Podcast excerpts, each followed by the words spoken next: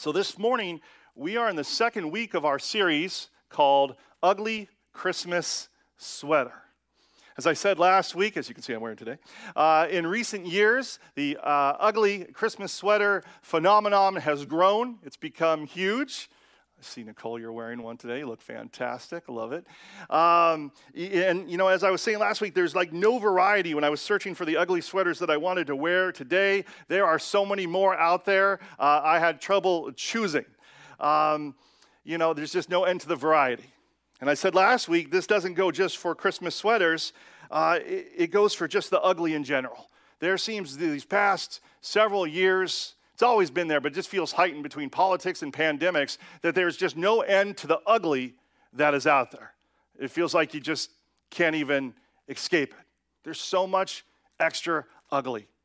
And, and this is what this series is all about. It's about addressing the ugly, but not the ugly that we see outside of us on TV or in our neighborhoods or that we read about, but addressing the ugly that is inside of us. We can often spend so much time talking about and pointing out the ugly in everybody else that we don't address the ugly that's inside of us. We miss it. We miss it. And I actually, my, my Christmas sweater today is a good example. You know, I wanted to buy ugly Christmas sweaters, but I didn't want to buy, you know, for our series, but I didn't want to buy ones that were just so distracting that they took away from the message. So I found these sweaters, found this one at BJ's. It was really nice, but I forgot to do something. When I looked at it, I said, the front looks nice. I like a reindeer, but I forgot to check the, check the back. Until last night, I picked it up and I looked at the back, and lo and behold, what do I see? I see a reindeer who looks like he's pooping out peppermint candy. this would be one of those Christmas sweaters that I did not want to wear. And I'm just getting it out there now because I don't want to have to sidestep the entire message and then you eventually, you know, you know, and so, but I thought about it, just as like I missed a reindeer pooping out peppermints uh, out the back on my sweater, we often miss the ugly in our side ourselves because we're so focused on seeing it in other people. And so, my prayer is today that we will once again get a look at the ugly that's inside of us. And more importantly, we'll see how the Lord, through his power, can change it into something beautiful. Now, last week we started off with ugly thoughts. Why? Because all of the ugly in our lives start with our thought life. And because of sin, we all struggle with ugly thoughts about ourselves and about, about other people. And we talked last week about rejoicing in the Lord, how having joy in something that's larger than all of the ugly brings beauty into our thought life. And, I, and if you missed it last week, I want to encourage you via the podcast, via the website, via the app, via YouTube, to watch it and to reflect upon your thought life and the joy that Christ brings you so that you may bring that joy to others. But for this morning, we are going to talk about not how we think, but how we talk. We're going to talk about our ugly words. Studies vary, but according to one researcher's calculation, we will spend one fifth of our life talking. And so, if the average person in the US lives to around 79 years old, the last time I checked, that means you are going to spend 16 years of your life talking. 16 years talking. And I bring up these stats because anytime we are looking at something that we're going to spend 16 years of our life doing, some maybe a few years more, it's worth talking about. It's a lot of words, 16 years. Now, not only do we speak a lot of words, but these words have a powerful effect on us. In fact, Proverbs 18 21, it says that death and life are in the power of the tongue. Death and life are in the power of the tongue. Did you know that your words have that kind of impact? Life and death the problem is, and, and, and why there's a message like this is so important, is that we often take our words for granted. We take what we text, what we type, what we talk for granted. We just speak them out. We speak out what we want, when we want, how we want, and how much we want without really considering the impact that they have on other people. And so today, we're going to take the time to reflect on those words. It's like when you, uh, you went to a doctor, and you remember when the doctor, when you were a kid, and he said, What? Let me see your tongue, right? That's what we're going to do today. We're going to have a checkup of our tongue. And our doctor today is going to be named James, Dr. James. He was the brother of Jesus. And in the book of James, he writes what is one of the most well known checkups for the tongue. And it's my prayer today that as the Holy Spirit works in our lives, that the truth of his words will reflect in our heart to convict us and to encourage us for his glory. Amen. Amen. So we're going to start us off in James verse chapter 3 verse 2. He says, "For we all stumble in many ways." And if anyone does not stumble in what he says, he is a perfect man, able also to bridle his own body. Verse 3 If we put bits into the mouths of horses so that they obey us, we guide their whole bodies as well. Look at ships also. They are so large and are driven by strong winds. They are guided, they are guided by a very small rudder, wherever the will of the pilot directs. And so, also, the tongue is a small member, yet it boasts of great things. I think we have so many body parts that are so much bigger than the tongue. But Paul said, but James says, the paw, the tongue, is powerful. It boasts of great things. And did you see it here in between these illustrations why the tongue is so powerful? He's saying the tongue is so powerful because it sets the direction in our lives. It sets the direction. Just like a rudder moves a ship or a bit moves a horse, our tongues set the direction. They set the direction in your marriages, in your friendships, they set the direction in your families, in your work relationships, they set the direction in your churches, they set the direction in our country. Friends, your words set the direction in your lives. So let me ask you this morning do you like the direction your words are taking you? Do you like the word, the direction that your words are taking you? Now, why the tongue can set a good or bad direction, James seems to be highlighting the bad direction. I mean, listen to the extreme way that James describes the destructive nature of the tongue.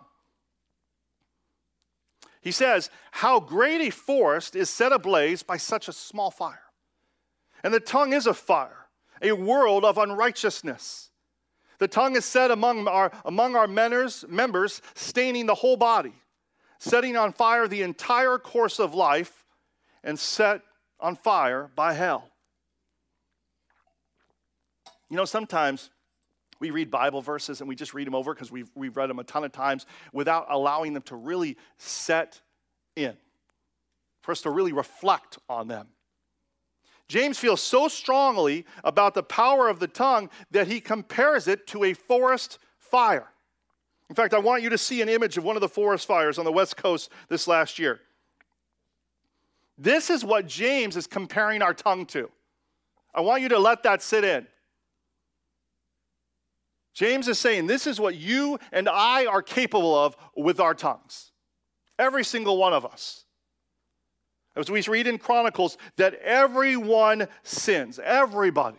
We are all capable of producing this kind of damage with our tongue. And let me tell you one of the reasons why. One of my favorite examples of our tongue. Fire is this fascinating thing because it has an amazing capacity to spread like nothing else.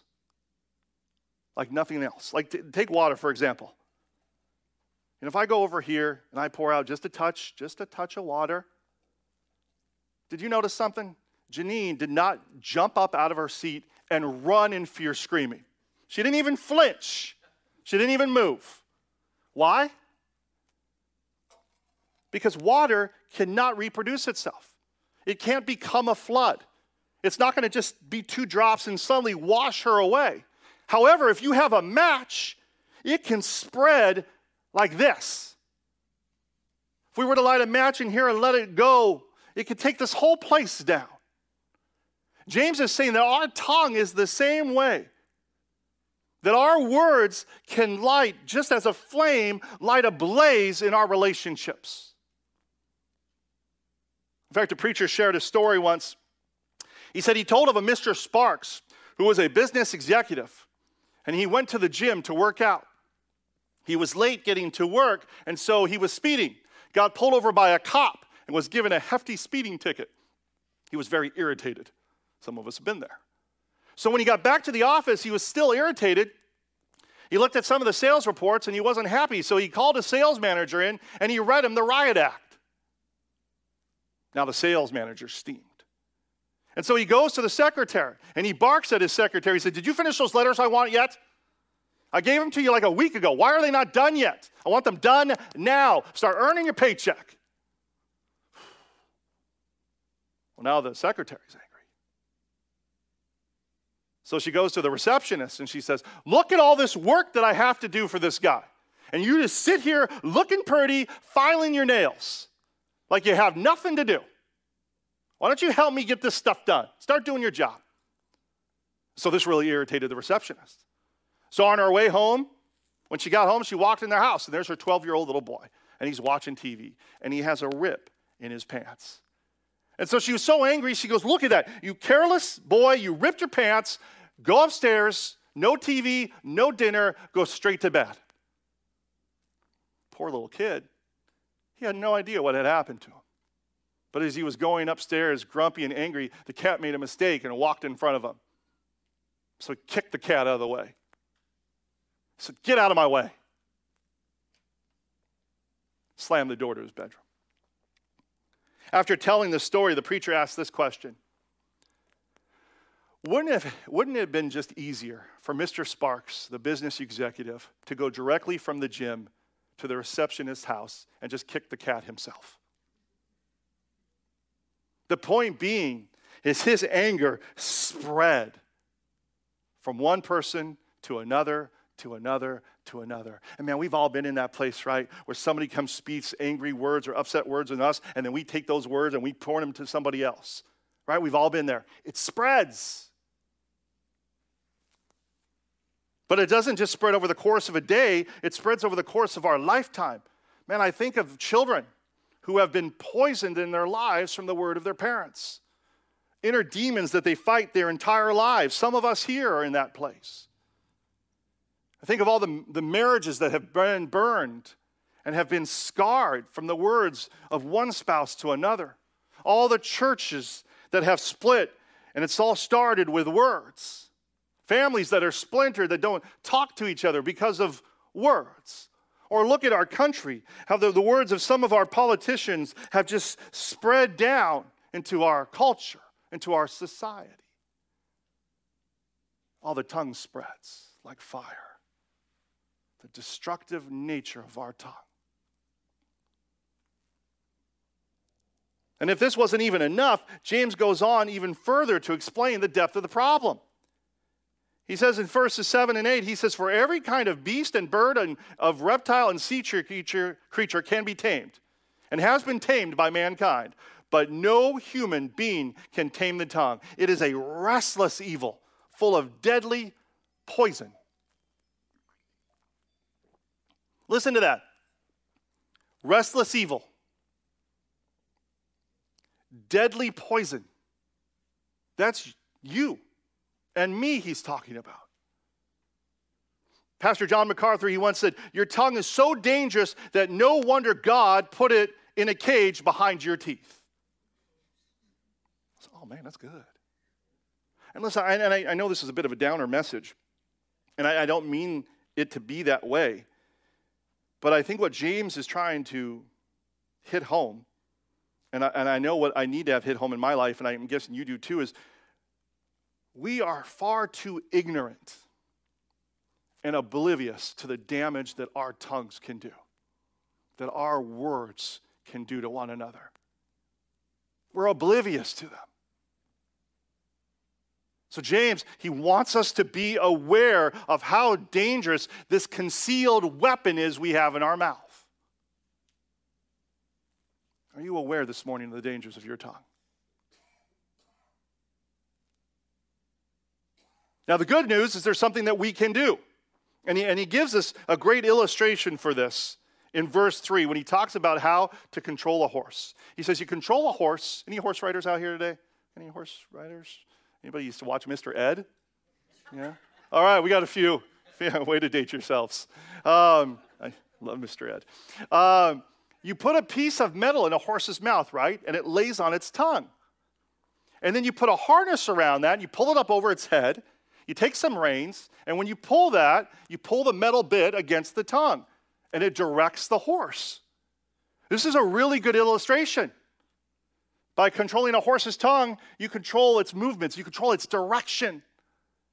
And let me tell you, a horse, by, that, uh, by the way, is useless without one of these. I mean, did you ever know of a horse to, to, to volunteer to plow a field?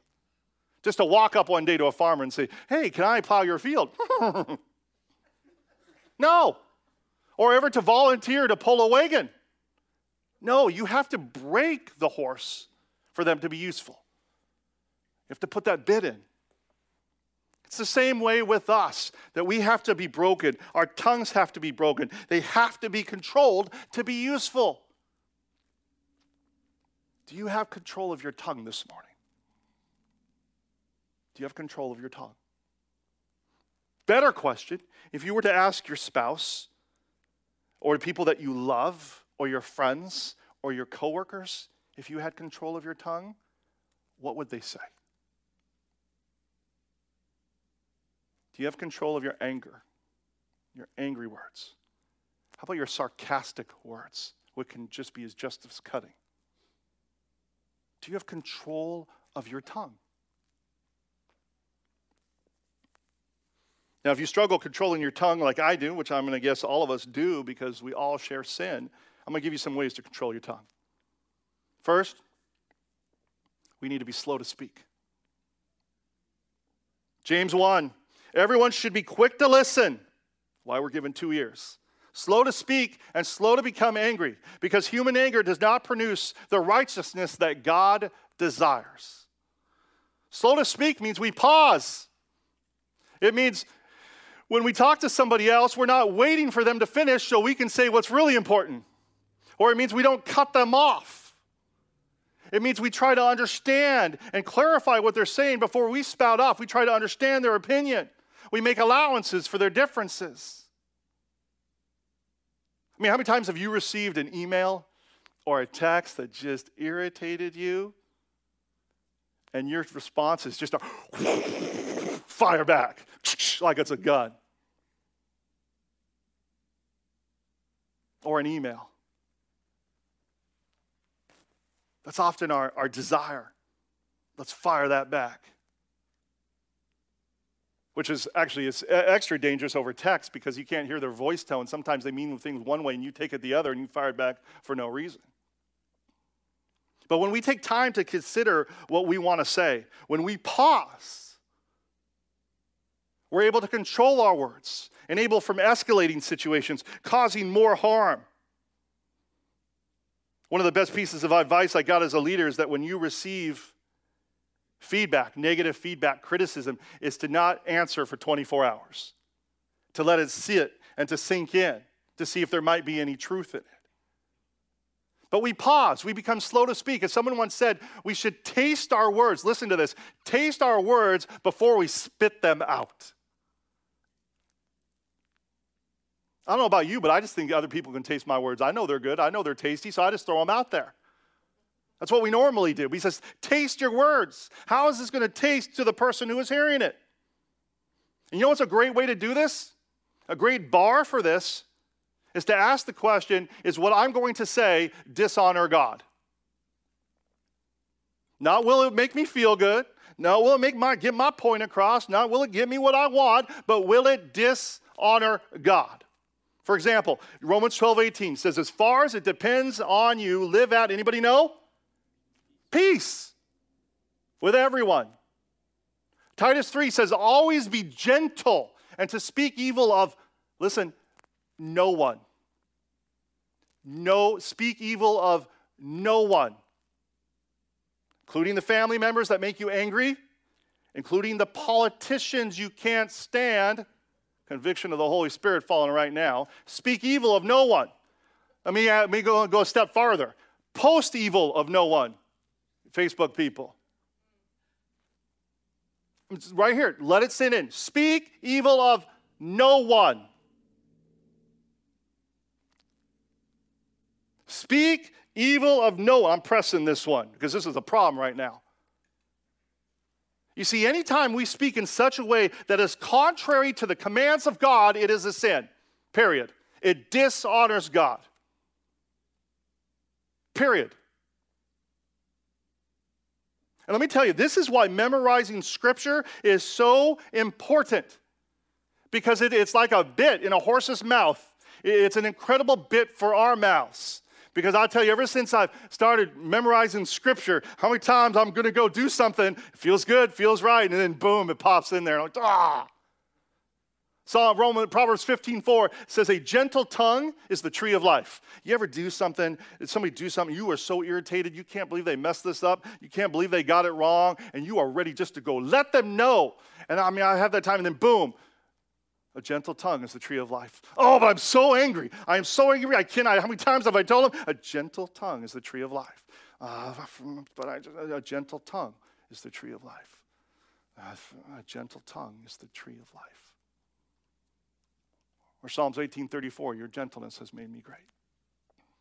This doesn't mean you avoid tough conversations. It doesn't mean you avoid tough confrontations. But it means that even in those tough conversations, you do it in a way that honors God. That is a great bit for your mouth.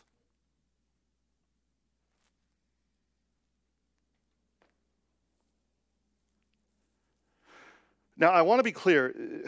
The whole point of the sermon is not just to get you to stop saying bad things. It's not the whole point. What I'm hoping, and as I've talked about this before, for you and for me, is that we would have a greater vision for our words.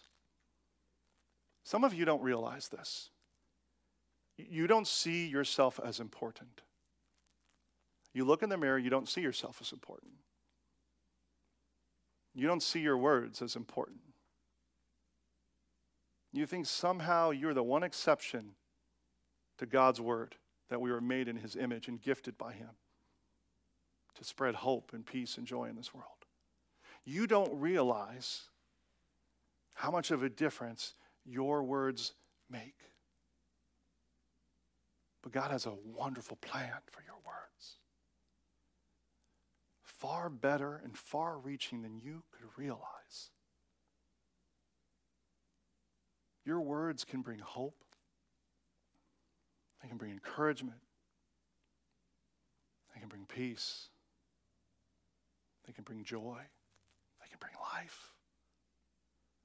All of us can think of people or I hope we could think of people who have spoke words of life into us.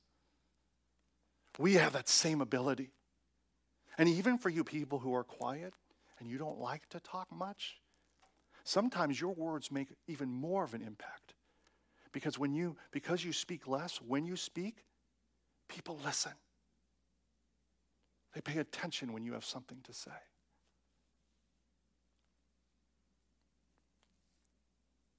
But to do this, to live up to this call that is in our lives, we have to be able to and be willing to ask ourselves a question What does God want me to give with my words? What does God want me to give with my words?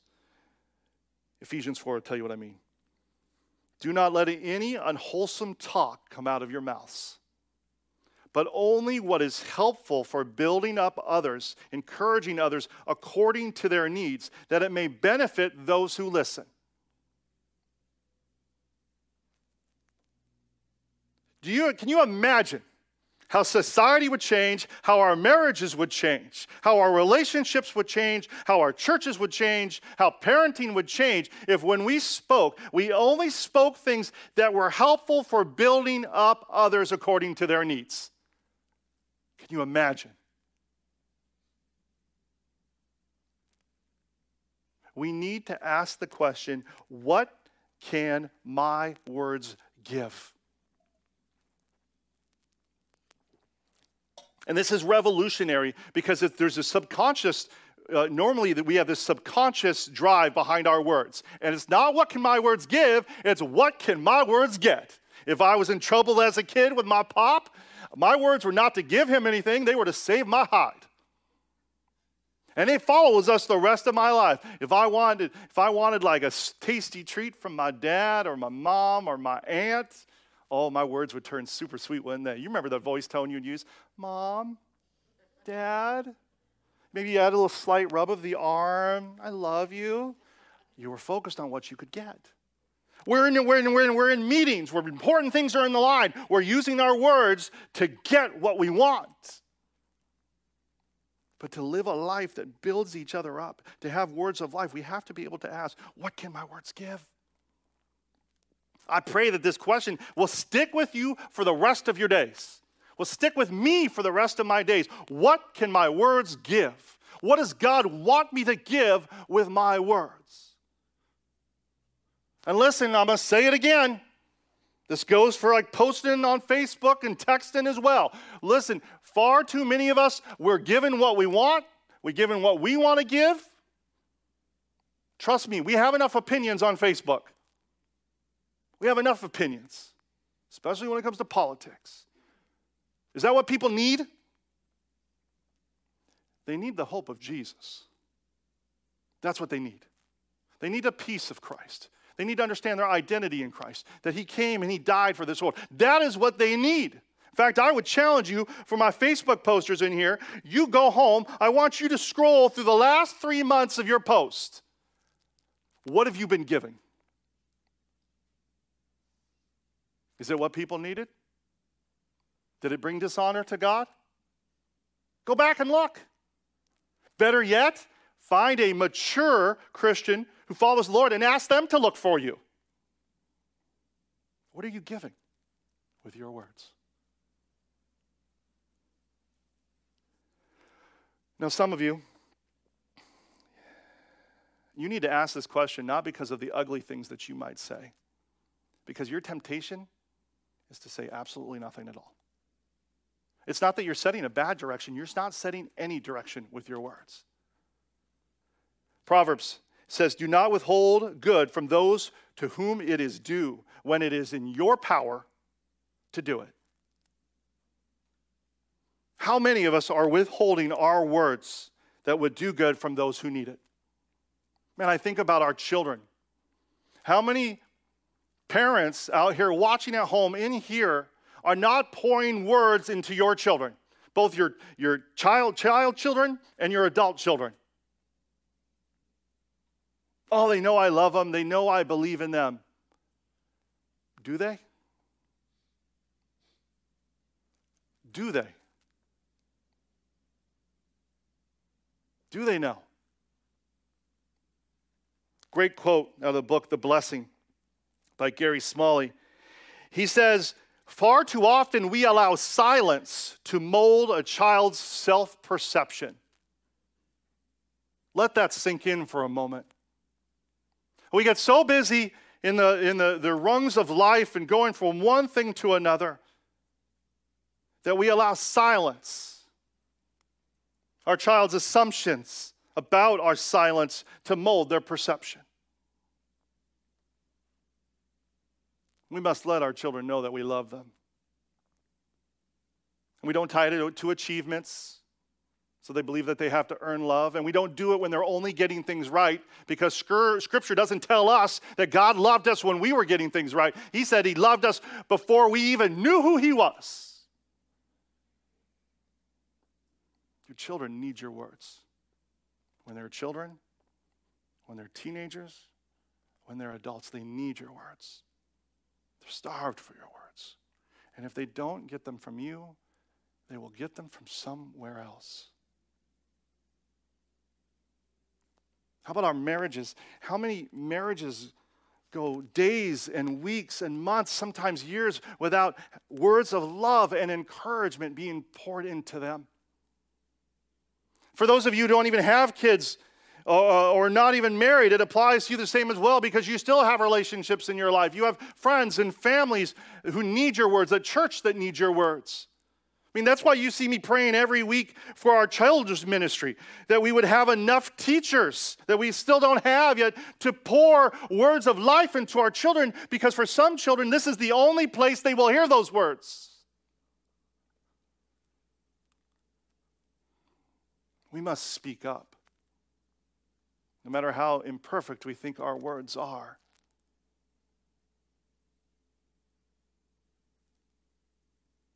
they make a difference. Now, some of us are held back because we don't know what to say. I, I struggle with this. Like, I know you must think that I'm just like a master with words because I preach every week. But man, I, I have, since I was been married, I have always struggled to figure out how to tell my wife I love her. Like, I'll sit down to write her a card, right? And I will just bl- stare at it blankly, having no idea what to write. Sometimes I struggle with my kids telling, figuring out to tell them how much that I love them. So I struggle here too. But I'll tell you one thing that helps. We read it in Luke. It says that the good person out of the good treasure of his heart produces good, and the evil person out of his evil treasure produces evil. For out of the abundance of the heart his mouth speaks. My point being, you can only give what you have. You can only give what you got. I may want to say, Tim, I want to give you 10 bucks. But if I ain't got 10 bucks in my wallet, I ain't got nothing to give, no matter how much I want to give it. It's the same with your words. You can only give what you got. Matthew 12 says, A good man brings good things out of the good that is stored up in him. What's stored up in you this morning? What do you have to give? Do you spend time in prayer? Are you reading the Word of God each day? Do you memorize Scripture? Are you, in, are you in church on a regular basis, not when you don't have anything else to do, but as your first priority? Are you in a Bible study or a small group? We have other people challenging you and teaching you and encouraging you. Some of you are not giving any words because you have none to give. And you are wasting the opportunity that God has given you to pour words of life into people who desperately need it. And I'm praying right now that you sense a conviction of the Holy Spirit where you are wasting that opportunity. Why? Because it's not too late. Like I said earlier, God can take any ugly and He can turn it into something beautiful. And I pray that conviction drives you back to His Word, drives you back to His presence in prayer, into, into Bible study, and into church, into serving Him. Because when you do that and you're filling your heart with these things, you'll find you don't have to strain to come up with words to encourage other people to give life giving words to other people. All you learn you have to do is if you stay close to Jesus, He's going to influence your words. The Holy Spirit's going to bring them out. He will make your words beautiful. Wouldn't that be wonderful to have said of us? That we had beautiful words. Beautiful words that pointed people to Jesus. That is within all of our power and grasp because of the Holy Spirit. We all have our unique styles and personalities and way that we will do it. But the power and the impact that it can make in the lives of the people around us is the same. It's endless and it's internal as we use them to point people to Jesus. All our words, they can give such wonderful direction.